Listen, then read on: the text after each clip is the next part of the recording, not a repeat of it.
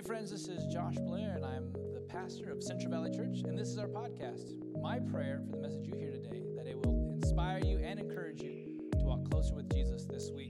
If you want to stay connected with us, please check us out at CVC Madera, both on Facebook and Instagram, and you can check out our YouTube channel, Central Valley Church. Thanks for listening. Starting in verse 1, it says this In the beginning, God created the heavens and the earth, and the earth was without form and void, and darkness was over the face of the deep. And the Spirit of God was hovering over the face of the waters. And God said, Let there be light.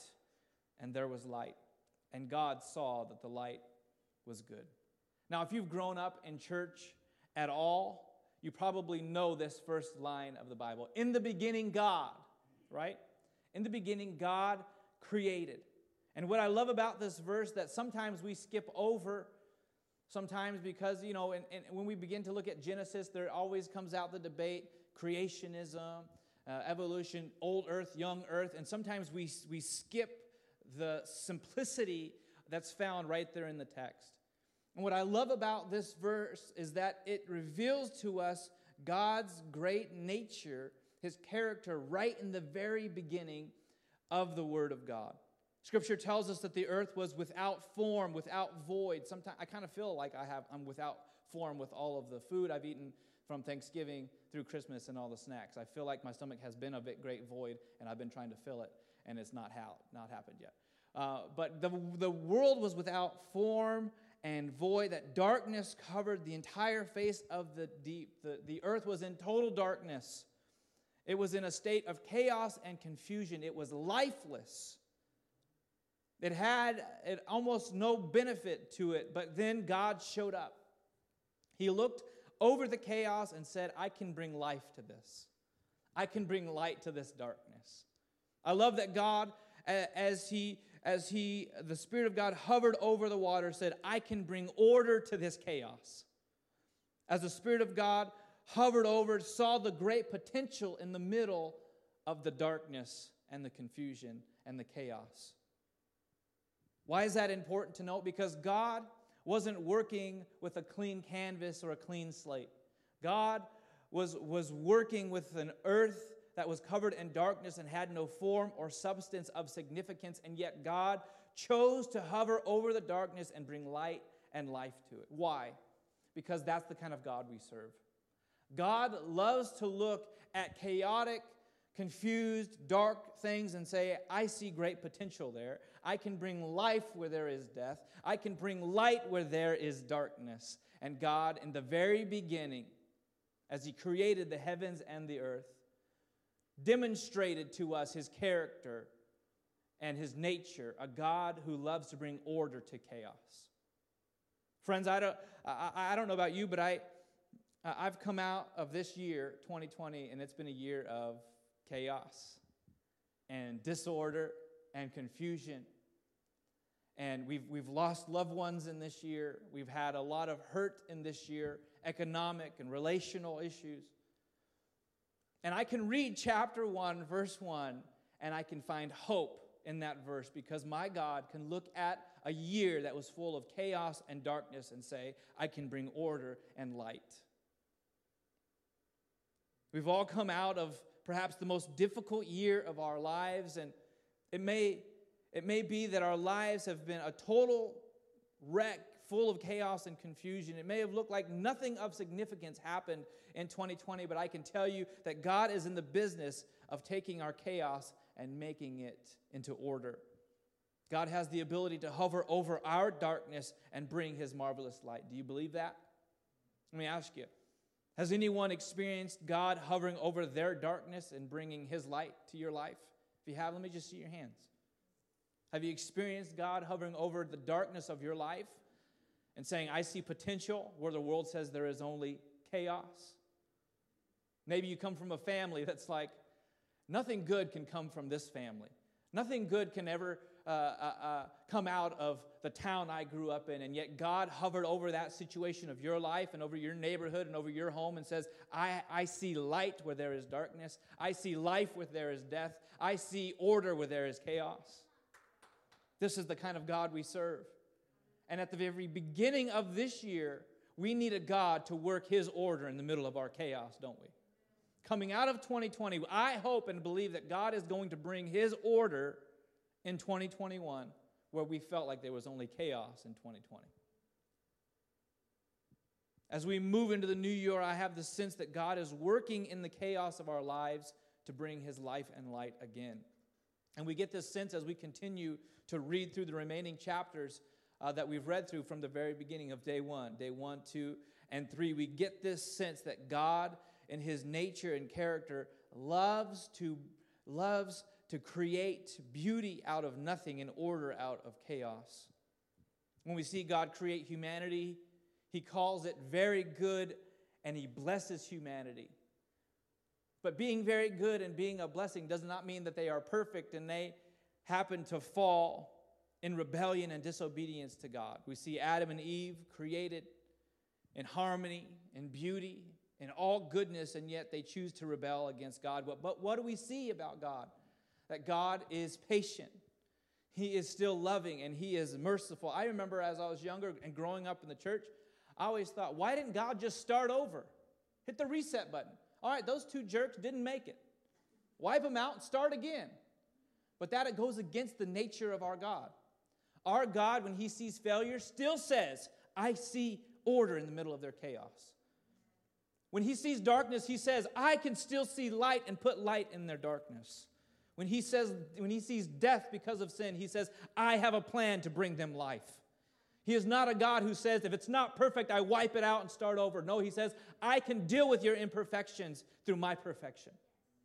This is the God that we serve. And as we read through Genesis, we see this from the very beginning. Our God, who could have just wiped him out and started over, and yet he didn't do it. Why? Because he had a plan and he laid it out from the very beginning. Genesis 3, verses 15, when Adam and Eve are deceived by the serpent who who is representing Satan, the great deceiver, who lied to them and said that you could be like God when they were already created in the image of God, said you can be like them, lied, and God began to speak to the serpent. And he said this, and I put enmity between you and the woman, and between your offspring and her offspring. And this is God's plan. He says, and he shall bruise or crush your head, and you shall bruise his heel. From the very beginning, this is a picture representation of Christ.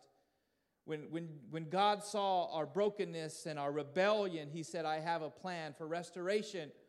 And His name is Jesus, symbolizing the snake will bruise His heel, meaning He will, he will be wounded for our transgressions on the cross, but, but Jesus will triumph over the enemy and crush his head. From the very start, we see that God had a plan, even in the midst of our rebellion and our brokenness and our darkness and our pain. God had a plan to redeem and restore from the very start. And from the very beginning of God's Holy Scripture, we've been taught who God is. We continue to see it in God's interaction with Cain and Abel. As we read along uh, with this week, we read that Cain became jealous of his brother Abel and killed him in cold blood. It's crazy how quickly sin corrupts, isn't it? Adam and Eve rebel against God with a minor thing. A minor thing. Don't eat this fruit, they do it because they think they, their plans are greater than God's. They know better than God. That little action trickles down to the very next generation to jealousy and murder because sin moves quickly to corrupt. Adam and Eve brought sin into the world, and already it was having its way with their children. Just a side note for us parents, we must be wise about how we live our lives this year about our little actions, what effects they can have on the next generation. And yet, God, in His justice, does not kill Cain, but exercises mercy. God could have said, You killed, I kill you, but God does not do that. There is still punishment for the action. God kicks him out, says, You're going to be a, a sojourner in this world. You're not going to have your family. You're not going to be able to be here in this place, but He still protects him he still has mercy on him. God is still a God of mercy. From Cain and Abel, the story picks up, and we begin to read about the world growing exceedingly more wicked, and sin has brought not only death, but wickedness and destruction. So much so that in Genesis chapter 6, verses 5 through 8 says this The Lord saw that the wickedness of man was great in the earth, and that every intention of their thoughts, every intention of the thoughts of his heart was only evil continually. And the Lord regretted that he had made man on the earth, and, it was, and he was grieved, it grieved him in his heart. So the Lord said, I will blot out man whom I have created from the face of the land, man and animals and creeping things and birds of the heavens, for I am sorry that I have made them. But I thought you said God is merciful. I thought God, you said that God's character isn't going to just wipe them out. Well, God's character is revealed in verse 8 because it says, But Noah found favor in the eyes of the Lord. Even in the middle of wickedness, God was looking to be merciful to somebody. Even in the middle of darkness, he was saying, Who can I show my light to? And he looked at Noah and said, I will have favor on whom I will favor.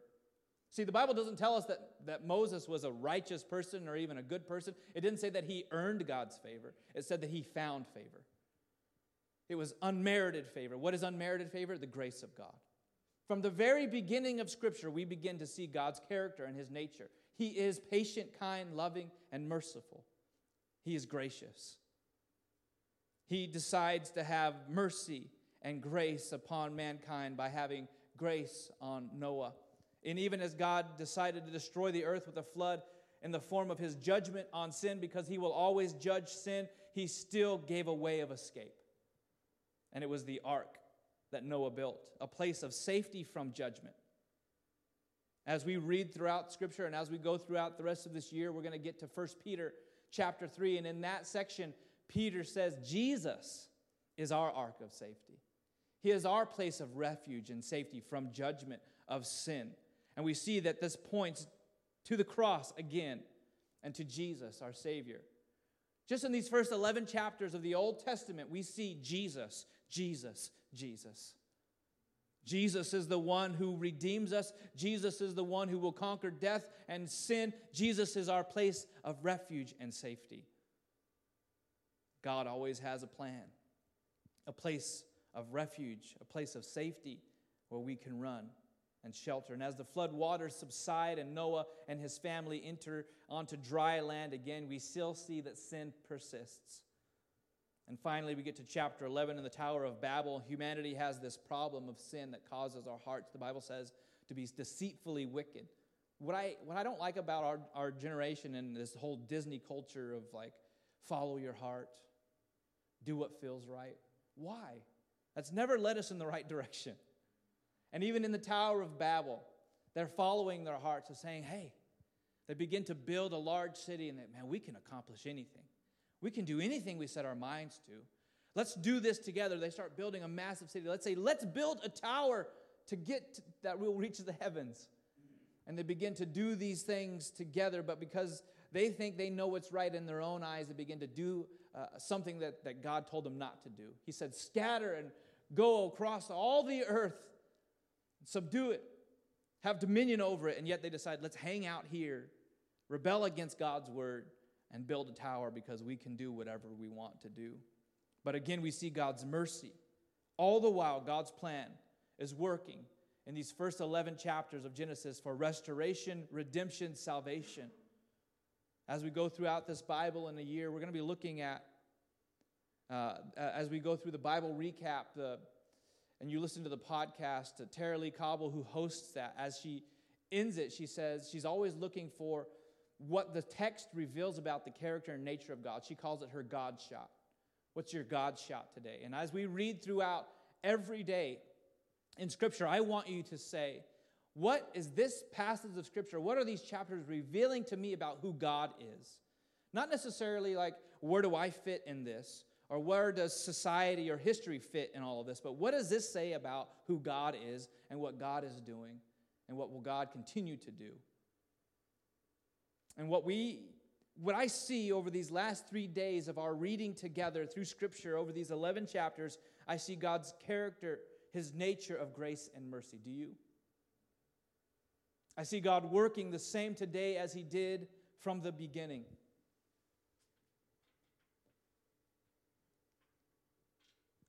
I see God hovering over the dark earth with its chaos and bringing order. I see Adam and Eve who have everything perfect as they could have it, and yet rebelled, and yet God had a plan for rest- restoration. I see Cain and Abel who through jealousy murdered his brother, and yet I see God who is merciful. I see Noah's ark when the world is full of wickedness and evil, God has a plan for salvation. And even at the Tower of Babel, I see rebellion, but God brings redemption. God hover, hovering over our mess and the chaos of our lives and intervening to bring light and life. I see God giving us mercy instead of punishment and grace in order to know Him and to give our lives more fully to Him. I see God offering us an ark of safety through the life, death, and resurrection of Jesus because He covers us from judgment. He is our refuge and our shelter from the storm. I even see God working the same way He did today as He did at the Tower of Babel, but just in reverse. Then he gave them many languages to scatter the people. Now he gives us a heavenly language to unite his people. Then he sought to accomplish, they sought to accomplish everything apart from God. Now we can do all things with God through Christ who gives us strength. Then they tried to build their way to God. Now God came down to us through, his, through Christ and his Holy Spirit. And now we have access to the Father day and night. See, everything in Scripture points us to who God is, His nature, His goodness, and what He desires to do in us. God unites His people. God saves His people. God is merciful towards His people. God restores His people. God brings order to the chaos of our lives. God has never changed. I often hear people say when they talk about the Old Testament that God in the Old Testament seems angry. He seems, he seems vengeful. He seems full of wrath. But, but in the very first 11 chapters of the Old Testament, just a small glimpse of the entire Bible, we see that the opposite is true. We see that God has always been a God of love, always been a God of mercy, always has been a God of salvation and restoration and freedom, always has been a God who seeks to redeem his people. This is the God that we serve. So anybody, anytime someone tells you, why is God so angry? Why is God so wrathful? Why is God so vengeful? Say, no, it's not been God, it's been us. We have been in chaos. We've been in rebellion. We have been jealous and murderers. We've been wicked and evil. We've been walking in this rebellion from the start, and yet God is continuing to be merciful to us. He could have wiped us out, but He said, No, I love you too much. He could have said, I'm going to start all over, but yet he continues to look for someone to be favorable to, someone to be gracious towards. And now, as he looks, he was gracious and merciful to us through giving us his son, Jesus, who went to the cross for us. This is the God who gives chance after chance to know him. This is the God who turns chaos into order, who brings light to the darkness and life to death. This is the God of the second, the third, and the fourth chances. Are you, are you grateful that we serve a God who gives us chance after chance, that He is merciful to us, that He is gracious? Instead of rebelling against Him or doing what we think is right in our own eyes, I pray that this morning and as we go throughout the rest of this year, that every day we would look for opportunities to surrender our wills to His will. That we would trust that He knows what's better for us than what we do that we would not commit the same error as Adam and Eve, thinking that we knew we know what's best for us, but that he knows what's best. And as we turn to his word and we read from scripture that reveals to us the character and nature of our God, we will give ourselves more fully and more more wholly to him. I don't know about you, but I need God to bring order into the chaos of my life. I need God to bring his light into 2021? Come on, anybody? We need that today. If you're needing that this morning, whoever you are, wherever you are in your relationship with Jesus, I believe everybody here has relationship, but I don't know what you're struggling with. I don't know what you're wrestling with. I don't know what kind of chaos is going on in your mind or in your heart or at home or with finances or whatever else. I don't know all of those things, but I do know that God desires to intervene into whatever situation you're in to show his character and his nature to you. That he is loving, he is merciful, he is gracious, he is kind, he is patient, and he loves you dearly. Thanks for listening to this message. To hear more messages like this one, be sure to subscribe and check out our podcast channel to hear past episodes. If you like what you're hearing, be sure to rate it and share it with your friends. It helps us out a lot. If you're interested in supporting the ministry of Central Valley Church, go to cvcmadera.churchcenter.com